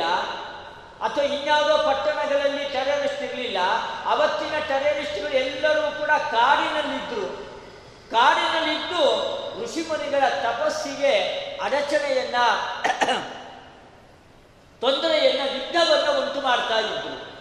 ಆದ್ರೆ ರಾಮ ಕಾಡಿಗೆ ಹೋಗಿದ್ದು, ಕಾಡಿನಲ್ಲಿರ್ತಕ್ಕಂತಹ ಋಷಿಮುನಿಗಳ ತಪಸ್ಸು ಪ್ರಾಮಾಣಿಕವಾಗಿ ಚೆನ್ನಾಗಿ ಆಗಬೇಕು.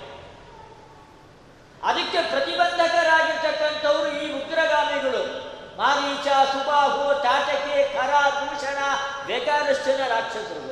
ಅವರ ಸಂಹಾರ ಅವತ್ತು ಕಾಡಿನಲ್ಲಿ ಇದ್ಕೊಂಡೇ ಅದನ್ನು ಮಾಡಬೇಕಾಗಿತ್ತು. ಯಾಕೆಂದ್ರೆ ಅವರೆಲ್ಲ ಕಾಡಲ್ಲಿ ಆದ ರಾಮ ಅವತ್ತು ಕಾಡಿಗೆ ಹೋಗಿ ಆ ದೈತ್ಯರುಗಳ ಸಂಹಾರವನ್ನು ಅವತ್ತು ಇದನ್ನೇ ಮಾಡಿತ್ತು ಆದ್ರೆ ಇವತ್ತೇನಾಗಿದೆ? ಅದೇ ಟೆರರಿಸ್ಟ್ಗಳು, ಅದೇ ದುರ್ಯೋಧನ, ದುಶಾಸನ, ಎಲ್ಲ ನಗರದ ಒಳಗಡೆಗೆ ತಾವೇ ಅಧಿಕಾರ ತಗೊಂಡ್ಬಿಟ್ಟಿದ್ದಾರೆ. ಅವತ್ತಿನ ಕಾಲದಲ್ಲಿ ತ್ರೇತಾಯುಗದಲ್ಲಿ ರಾಮಾವತಾರ ಕಾಲದಲ್ಲಿ ಟೆರರಿಸ್ಟ್ಗಳೆಲ್ಲೂ ಕೂಡ ಕಾಡಲ್ಲಿದ್ರು ದ್ವಾಪರ ಯುಗದಲ್ಲಿ ಆಗ್ಬೇಕಾದ್ರೆ ನಾಡಿನ ಒಳಗಡೆಗೆ ಬಂದ್ಬಿಟ್ಟಿದ್ದಾರೆ ತಾವೇ ಸಾಮ್ರಾಜ್ಯವನ್ನ ಆಕ್ರಮಿಸ್ಕೊಂಡ್ಬಿಟ್ಟಿದ್ದಾರೆ ಆದ್ರೆ ರಾಮಾವತಾರ ಕಾಲದಲ್ಲಿ ಏನ್ ಮಾಡ್ದ ಅದನ್ನೇ ಕೃಷ್ಣಾವತಾರ ಕಾಲದಲ್ಲೂ ಕೂಡ ನಾಡಿನ ಒಳಗೆ ಮಾಡ್ದ ಅವತ್ತು ಕಾಡಲಿ ಮಾಡಿದ್ದ ಅದರ ರಾಕ್ಷಸರ ಸಂಹಾರ ಆ ರಕ್ತದ ಕೋಡಿಯನ್ನು ಹರಿಸೋದು ಪರಿತ್ರಾಣಾಯ ಸಾಧೂನ ಧರ್ಮ ಸಂಸ್ಥಾಪನಾರ್ಥಾಯ ಒಂದು ಸಾತ್ವಿಕರ ಸಂರಕ್ಷಣೆ ಆಗಬೇಕು ಮತ್ತೆ ಧರ್ಮದ ಸ್ಥಾಪನೆ ಆಗಬೇಕು ಅದಕ್ಕೋಸ್ಕರವಾಗಿ ಯುದ್ಧ ಅನಿವಾರ್ಯ ಅದನ್ನು ಬಿಟ್ಟರೆ ಧರ್ಮದ ಚೌಕಟ್ಟಿನಲ್ಲಿಂದೇ ಇರ್ತಕ್ಕಂಥ ಯುದ್ಧ ಎಂಬುದು ಅದು ಅನ್ಯಾಯ ಅದನ್ನು ಯಾವತ್ತಿಗೂ ಕೂಡ ಮಾಡಬಾರ್ದು ಅದು ಮಹಾಪಾಪಕರ ಆದರೆ ಧರ್ಮ ಸಂಸ್ಥಾಪನೆಗೋಸ್ಕರವಾಗಿ ಸಜ್ಜನರ ಸಂರಕ್ಷಣೆಗೋಸ್ಕರವಾಗಿ ಮಾಡಿರ್ತಕ್ಕಂಥ ಯುದ್ಧ ಇದೆಯಲ್ಲ ಅದು ಅದು ಪುಣ್ಯಕ್ಕೆ ಶ್ರೇಯಸ್ಸಿಗೆ ಕಾರಣವಾಗ್ತಕ್ಕಂತಹ ಯುದ್ಧ ಅದು ನಮ್ಮ ದೇಹದಲ್ಲಿ ಏನು ಮಾಂಸ ದುರ್ಮಾಂಸಗಳು ಬೆಳೆದಿಲ್ಲ ಏನಿಲ್ಲ ಏನೋ ಸ್ವಲ್ಪ ಅಜೀರ್ಣ ಆಗಿದೆ ಏನೋ ದೇಹದ ಒಳಗಡೆ ಒಂದು ಚಿಕ್ಕ ಹುಣ್ಣಾಗಿದೆ ಹೊಟ್ಟೆ ನೋವು ಡಾಕ್ಟ್ರು ಸುಮ್ ಸುಮ್ಗೆ ಏನೋ ದೊಡ್ಡದಾಗ ಆಗ್ಬಿಟ್ಟಿದೆ ಅಂತ ಹೇಳಿ ಭಯ ಹುಟ್ಟಿಸಿ ದುಡ್ಡು ಕಿತ್ತಕ್ಕೋಸ್ಕರವಾಗಿ ಈಗಿನ ಕಾಲದಲ್ಲಿ ಆಪರೇಷನ್ ಮಾಡ್ತಾರೆ ನೋಡ್ರಿ ಏನೂ ಆಗಿಲ್ಲದೆ ಇದ್ರು ಏನೋ ಒಂದು ಚಿಕ್ಕ ಮಾತ್ರೆಯಿಂದಲೋ ಏನೋ ಪರಿಹಾರ ಆಗ್ತಾ ಇದೆ ಆದರೂ ಡಾಕ್ಟರ್ಗಳು ಹೆದರಿಸಿ ಏನೋ ಮಾಡಿ ದುಡ್ಡು ಕಿತ್ತಕ್ಕೋಸ್ಕರವಾಗಿ ಆಪರೇಷನ್ ಮಾಡ್ತಾರೆ ಇದು ಅನ್ಯಾಯ ಇದು ಅಪ್ರಾಮಾಣಿಕತನ ಇದು ಆದರೆ ನಿಜವಾಗಿ ದುರ್ಮಾಂಸ ಬೆಳೆದಾಗ ಆ ದುರ್ಮಾಂಸವನ್ನು ಹೊರಗೆ ಹಾಕಲಿಕ್ಕೋಸ್ಕರವಾಗಿ ಆಪರೇಷನ್ ಮಾಡಲೇಬೇಕು ಅದು ಕೃಷ್ಣ ಮಾಡಿರ್ತಕ್ಕಂಥ ಆಪರೇಷನ್ ಇಂಥದ್ದು ಆದ್ದರಿಂದ ಕೃಷ್ಣ ಆ ಯುದ್ಧವನ್ನು ಹೂಡಿದ್ದು ಅವತ್ತು ಅರ್ಜುನನಿಗೆ ಯುದ್ಧಸ್ವ ಭಾರತ ಅಂತ ಹೇಳಿ ಯುದ್ಧವನ್ನು ಮಾಡಿಸಿದ್ದು, ಅದೆಲ್ಲವೂ ಕೂಡ ಅತ್ಯಂತ ಸಂಗತವೇ ಆಗಿದೆ ಅಂತ ನಾವು ಭಾವಿಸಬಹುದು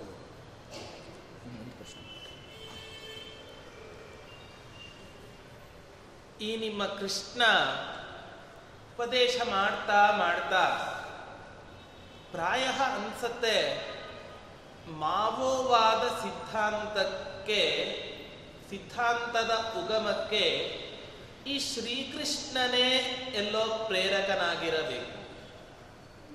ಅಥವಾ ಜೀತದಾಳು ಪದ್ಧತಿಗೆ ಈ ನಿಮ್ಮ ಶ್ರೀಕೃಷ್ಣನೇ ಪ್ರೇರಕ ಆಗಿರಬೇಕು. ಉಪದೇಶ ಮಾಡ್ತಾ ಅರ್ಜುನನಿಗೆ ಹೇಳ್ತಾನೆ, ಕರ್ಮಣ್ಣೇ ವಾಧಿಕಾರಸ್ತೆ ಆ ಸಂಸ್ಕೃತ ಶ್ಲೋಕವನ್ನು ನೋಡಿದಾಗಲೇ ನಮಗನಿಸ್ಬೇಕು ಕರ್ಮಣ್ಣೇವ ಅಧಿಕ ರಸ್ತೆ ನಮಗೆಲ್ಲಿ ಅಂತ ಹೇಳಿದ್ರೆ ಕರ್ಮದಲ್ಲಿ ಮಾತ್ರ ಫಲ ಅವನಿಗೆ ಬಿಡು ಮಾಡೋದ್ ಕರ್ಮ ಯಾರೋ ಪಾಪ ಉಪವಾಸ ಮಾಡಿಕೊಂಡು ಇನ್ನೇನೇನೋ ಕಷ್ಟ ಪಟ್ಕೊಂಡು ಮಾಡೋ ಕರ್ಮ ಎಲ್ಲ ಯಾರೋ ಜೀವಾತ್ಮ ಫಲ ಕೊಡೋ ವಿಷಯದಲ್ಲಿ ಮಾತ್ರ ಅವನಿಗೆ ಬಿಟ್ಬಿಡು. ಇದೆಲ್ಲ ಯಾರು ಮಾವೋವಾದಿಗಳೆಲ್ಲ ಹೇಳ್ತಕ್ಕ ಬರೀ ಕೆಲಸ ಮಾಡಿ ಸಂಬಳ ಕೊಡೋದರ ವಿಷಯದಲ್ಲಿ ನಮ್ಮ ಸ್ವಾತಂತ್ರ್ಯ. ಕೆಲಸ ಮಾಡೋದಷ್ಟೇ ನಿಮ್ಮದು ಅಂತ ಈ ಮಾವೋವಾದಿಗಳು ಏನು ಪ್ರತಿಪಾದನೆ ಮಾಡ್ತಾರೆ? ಇದಕ್ಕೆ ಪ್ರಾಯ ನಿಮ್ಮ ಕೃಷ್ಣನೇ ಪ್ರೇರಕನೇ. ನೋಡಿ, ಜೀತದಾಳು ಪದ್ಧತಿ ಇದೆ, ಇವತ್ತಿಗೂ ಜೀವಂತವಾಗಿದೆ ನಮ್ಮ ಈ ಭರತಖಂಡದಲ್ಲಿ ದೊಡ್ಡ ದುರ್ದೈವ. ಈ ಜೀತದಾಳು ಪದ್ಧತಿ ಏನು? ಎಲ್ಲ ಶ್ರೀಮಂತರು ಕೂಡ ಯಾರು ದರಿದ್ರರಾಗಿರ್ತಾರೋ, ಬಡವರಾಗಿರ್ತಾರೋ, ತಮ್ಮಲ್ಲಿ ಕೆಲಸ ಮಾಡ್ಕೋತಾರೆ. ನೂರು ರೂಪಾಯಿ ಸಂಬಳ ಕೊಡುವಂಥ ಕೆಲಸವನ್ನ ಮಾಡಿಸಿಕೊಂಡು ಎಷ್ಟು ಕೊಡ್ತಾ ಇದ್ದಾರೆ ಇವತ್ತಿನ ದಿನ? ಒಂದು ರೂಪಾಯಿನೋ? ಐದು ರೂಪಾಯಿನೋ? ಹತ್ತು ರೂಪಾಯಿನೋ? ಈ ತರಹ ಈ ಎಲ್ಲ ಜೀತದಾಳು ಪದ್ಧತಿ ಬರೀ ಅವರನ್ನ ಶೋಷಣೆ ಮಾಡುವಂಥ ಯಾವ ಒಂದು ಪ್ರವೃತ್ತಿ ಇವತ್ತಿನ ದಿನ ಈ ನಮ್ಮ ಪ್ರಪಂಚದಲ್ಲಿ ಬೆಳೆದಿದೆಯೋ, ಈ ಎಲ್ಲ ಬೆಳೆಯುವಿಕೆಗೆ ಮುಖ್ಯ ಕಾರಣ ಎಲ್ಲ ಶ್ರೀಮಂತರಿಗೆ, ಎಲ್ಲ ಮಾವೋವಾದಿ ಸಿದ್ಧಾಂತದ ಅನುಯಾಯಿಗಳಿಗೆ ಮುಖ್ಯ ಪ್ರೇರಕ ಅರ್ಥ ನಾಸ್ತಿಕ್ಯವಾದದ ಪ್ರಚಾರಕ್ಕೆ ಈ ನಿಮ್ಮ ಕೃಷ್ಣನ ಮಾತೆ ಎಲ್ಲೋ ಪ್ರೇರಣೆ ಆಗಿದೆಯೋ ಏನೋ.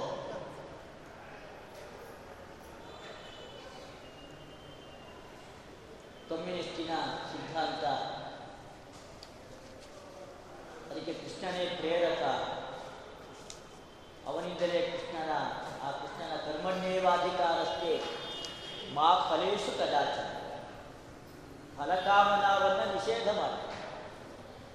ಫಲಕಾಮನಾವನ್ನು ನಿಷೇಧ ಮಾಡಿ, ಕರ್ಮದಲ್ಲಿ ಮಾತ್ರ ನಿನಗೆ ಅಧಿಕಾರ ಅಂತ ಕೃಷ್ಣ ಹೇಳಿದಾನೆ ಆದರೆ ಇದು ಕೃಷ್ಣನ ವಾದ, ಕಮ್ಯುನಿಸ್ಟರ ವಾದ.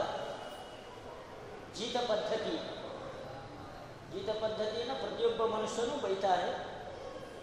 ಬೈಲೇಬೇಕಾದದ್ದು ಕೃಷ್ಣನ ಉಪದೇಶ ನೋಡಿದಾಗ ಜೀತ ಪದ್ಧತಿಯೇ ನಮಗೆ ಎದ್ದು ಕಾಣಿಸಿಕೊಳ್ಳುತ್ತೆ ಕೃಷ್ಣನ ವಾದದಲ್ಲಿ ಅಂತ ಭಿಂಚೇನಾಚಾರ್ಯ ಬಿಟ್ಟಲ್ ಅವರು ಪ್ರತಿಪಾದನೆ ಮಾಡ್ತಾ ಇದ್ದಾರೆ.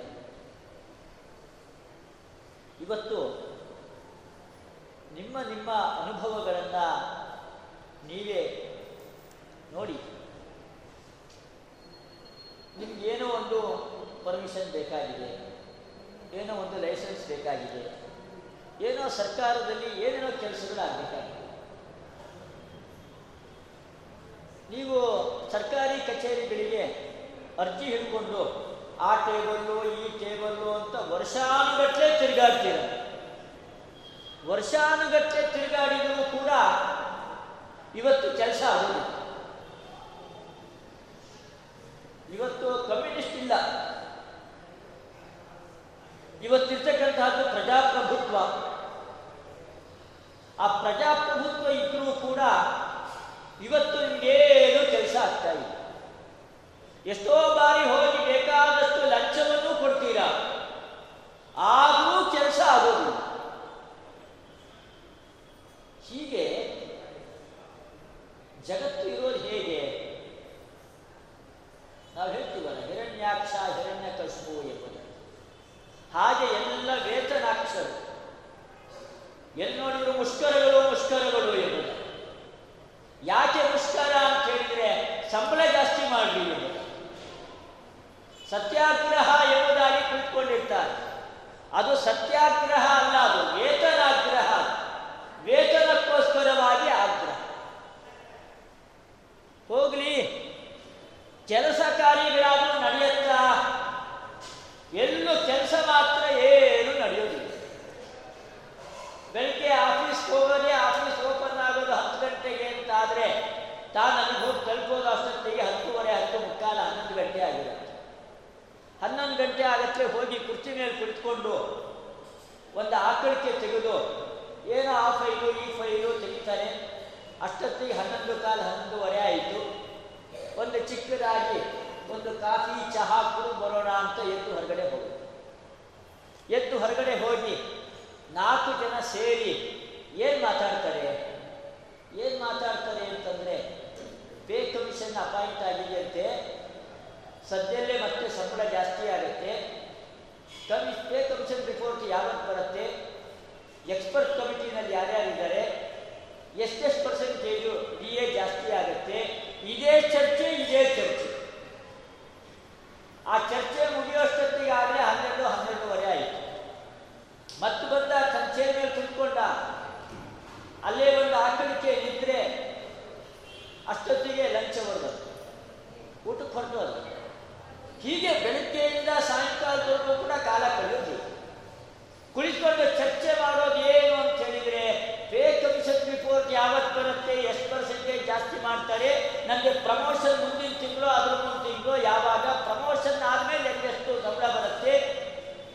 ಇದೇ ಚರ್ಚೆ ಇದೇ ಚರ್ಚೆ ಇದೇ ಚರ್ಚೆ. ಸಾಮಾನ್ಯ ಪ್ರಜೆಗಳ ಅವರು ಗೌರ್ಮೆಂಟಿನ ಆಫೀಸ್ಗೆ ಅರ್ಜಿ ಹಿಡ್ಕೊಂಡು ಅಲ್ದಾಡಿ ಅಲ್ದಾಡಿ ಅಲ್ದಾಡಿ ಕೆಲಸ ಆಗ್ದೇನೆ ಎಷ್ಟು ಜನ ಒದ್ದಾಡೋದು ಇದೆಲ್ಲ ಯಾಕೆ? ಈ ಅವ್ಯವಸ್ಥೆಗೆ ಕಾರಣ ಏನು? ತಾವು ಮಾಡ್ತಾ ಇರ್ತಕ್ಕಂತಹ ಕಾರ್ಯದಲ್ಲಿ ಯಾರಿಗೂ ಕೂಡ ಪ್ರಾಮಾಣಿಕತೆ ಅನ್ನೋದಿಲ್ಲ. ಯಾವತ್ತು ಕಾರ್ಯ ಅಂತ ಅನ್ನೋದು ಅದು ಮೂರು ವಿಧವಾಗಿದೆ ಅಂತ ವಿಂಗಡಣೆ ಮಾಡಬಹುದು ಒಂದು ಕರ್ತವ್ಯದ ದೃಷ್ಟಿಯಿಂದ ಮಾಡ್ತಾ ಇರ್ತಕ್ಕಂತಹ ಕಾರ್ಯಗಳು. ಇನ್ನೊಂದು ಸೇವಾ ದೃಷ್ಟಿಯಿಂದ ಮಾಡ್ತಾ ಇರ್ತಕ್ಕಂತಹ ಕಾರ್ಯಗಳು. ಇನ್ನೊಂದು ಉದ್ಯೋಗದ ದೃಷ್ಟಿ, ಸಂಬಳ ಕೊಡ್ತಾರೆ. ಸಂಬಳ ಕೊಡ್ತಾರೆ ಅಂತ ಅನ್ನೋ ದೃಷ್ಟಿ ಇದ್ದಾಗ ಅವನ ಕಣ್ಣೆಲ್ಲ ಎಲ್ಲಿರುತ್ತೆ ಅಂತ ಹೇಳಿದ್ರೆ ಸಂಬಳದ ಮೇಲೆ ಕಣ್ಣು. ನಾವು ಹಿರಣ್ಯಾಕ್ಷ ಅಂತ ಹೇಳ್ತೀವಲ್ಲ, ಹಾಗೆ ಎಲ್ಲ ಸರ್ಕಾರಿ ಅಧಿಕಾರಿಗಳು ಎಲ್ಲರೂ ಕೂಡ ವೇತನಾಕ್ಷರು. ವೇತನ ಮೇಲೆ ಕಣ್ಣು ನಾವು ಮಾಡಬೇಕಾಗಿರ್ತಕ್ಕಂಥ ಕೆಲಸದ ಮೇಲೆ ಏನು ಗಮನ ಇಲ್ಲೇ ಇಲ್ಲ, ಅವ್ರಿಗೆ ಅವಧಾನ ಇಲ್ಲೇ ಇಲ್ಲ. ಅವರ ಕಣ್ಣೆಲ್ಲ ಅಲ್ಲೇ ಇರುತ್ತೆ, ಯಾವಾಗಲೂ ಅದೇ ಚರ್ಚೆ, ಅದೇ ವಿಚಾರ. ಇದು ವೇತನವೇ ಬೇಕು ಅನ್ನೋ ಅದೇ ಪ್ರಧಾನವಾಗಿ ಇಟ್ಟುಕೊಂಡು ಕೆಲಸವನ್ನು ಮಾಡೋದು. ಅವರಿಗೆ ಸಂಬಳ ಮುಖ್ಯ ಹೊರತಾಗಿ ಕೆಲಸ ಅದು ಗೌಣ, ಅದು ಅಪ್ರಧಾನ. ಆದರೆ ಯಾರಿಗೆ ಸೇವಾ ಮನೋಭಾವ ಇರುತ್ತೆ, ಅವನು ಪ್ರಾಮಾಣಿಕವಾಗಿ ಕೆಲಸವನ್ನು ಮಾಡ್ತಾನೆ, ಅವನಿಗೆ ಸಂಬಳದ ಮೇಲೆ ಕಣ್ಣಿರೋದಿಲ್ಲ. ಸಂಬಳದ ಮೇಲೆ ಕಣ್ಣಿಲ್ಲ, ಆದ್ರಿಂದಾಗಿ ಪ್ರಾಮಾಣಿಕವಾಗಿ ಮಾಡ್ತಾನೆ. ಆದರೆ ಪ್ರಾಮಾಣಿಕತೆ ಅನ್ನೋದು ಯಾವಾಗ ಬರುತ್ತೆ ಅಂತೇಳಿ, ಇದು ನನ್ನ ಕರ್ತವ್ಯ. ಇದು ಸೇವಾ ಮನೋಭಾವದಿಂದ ನಾನು ಮಾಡಬೇಕು ಅಂತ ಅವನ ಮನಸ್ಸಿಗೆ ಬಂದಾಗ ಅವನು ಪ್ರಾಮಾಣಿಕವಾಗಿ ಕಾರ್ಯವನ್ನು ಮಾಡ್ತಾನೆ. ಅವನು ಸಂಬಳವನ್ನು ನಿರೀಕ್ಷೆ ಮಾಡೋದಿಲ್ಲ. ಅದು ಯಾರು ಸಂಬಳವನ್ನೇ ನಿರೀಕ್ಷೆ ಮಾಡ್ತಾರೆ, ಅವರು ಪ್ರಾಮಾಣಿಕವಾಗಿ ಕೆಲಸವನ್ನು ಮಾಡೋದಿಲ್ಲ. ಇದು ಲೋಕದಲ್ಲಿ ಸಿದ್ಧವಾದ ನಿಯಮ ನೋಡಿ ಬೇಕಾಗಿತ್ತು ನೂರಕ್ಕೆ ತೊಂಬತ್ತು ಪರ್ಸೆಂಟ್ ಹೀಗೆ ಸಮಾಜದಲ್ಲಿ ಪ್ರತಿಯೊಬ್ಬರು ಹೀಗೆ.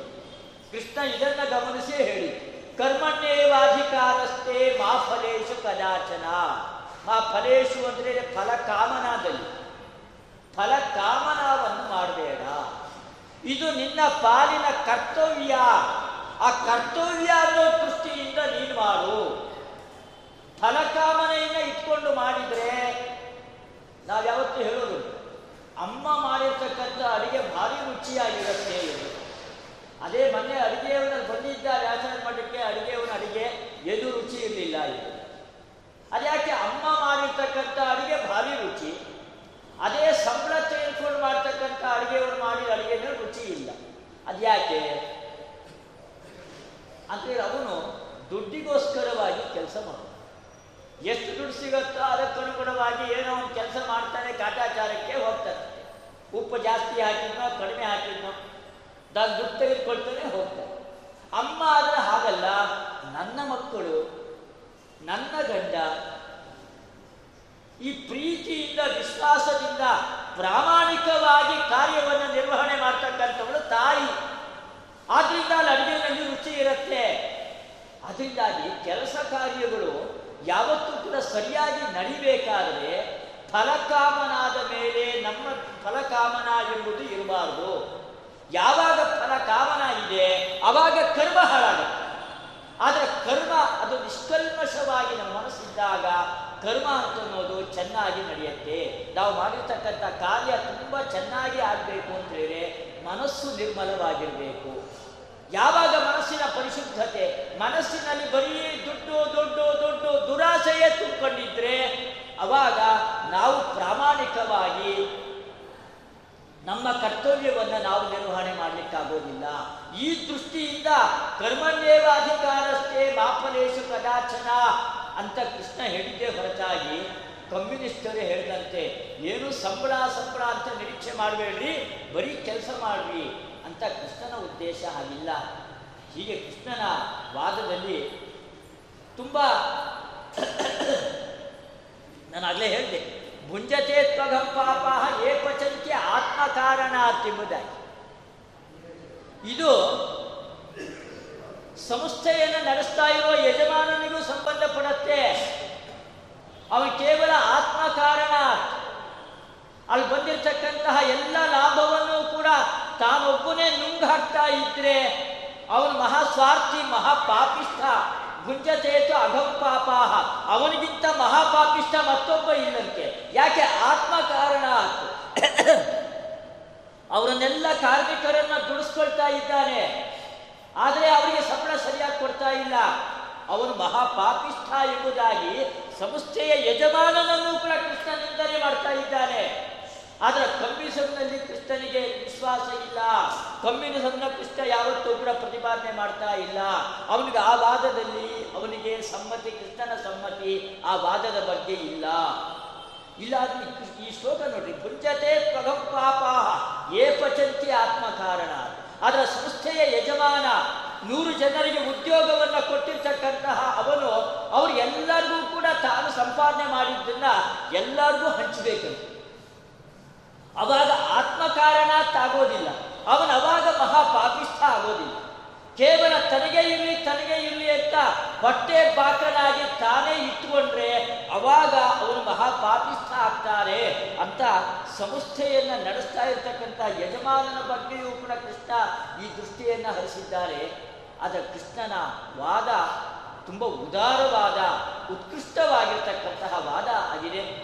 ಕೃಷ್ಣನ ವಾದದಲ್ಲಿ ನಾವು ಯಾವುದೇ ವಿಧವಾಗಿರ್ತಕ್ಕಂತಹ ದೋಷಗಳನ್ನು ಕಾಣಲಿಕ್ಕೆ ಸಾಧ್ಯ ಇಲ್ಲ. ಅದು ಇನ್ನ ಹತ್ತು ಸಾವಿರ ವರ್ಷ ಆಗಿ ಎಲ್ಲ ವರ್ಷಕ್ಕೂ ಕೂಡ, ಎಲ್ಲ ದೇಶಗಳಿಗೂ ಕೂಡ ಸಂಬಂಧಪಟ್ಟಿರ್ತಕ್ಕಂಥದ್ದಿದು ಉದ್ಯೋಗದ ದೃಷ್ಟಿಯಿಂದ ನೀನು ಯಾವತ್ತೂ ಕೂಡ ಕಾರ್ಯವನ್ನು ಮಾಡಬೇಡ. ಸೇವಾ ದೃಷ್ಟಿಯಿಂದ ನೀನು ಮಾಡು. ಯಾಕೆ ಕೃಷ್ಣ ಉಪಯೋಗಿಸಿರೋ ಪದ ನೋಡಿ. ಸ್ವಕರ್ಮಣ ತಮ್ಮ ಅಭ್ಯರ್ಥ್ಯ. ಕೃಷ್ಣ ತುಂಬ ಉದಾರವಾಗಿ ಚಿಂತನೆ ಅವನು ಅವನು ಹೇಳ್ತಾನೆ, ನೀನು ಪ್ರಾಮಾಣಿಕವಾಗಿ ಕಾರ್ಯವನ್ನು ಮಾಡಿದ್ರೆ ಅದು ಭಗವಂತನ ಪೂಜೆ ಆಗತ್ತೆ ಎಂಬುದಾಗಿ.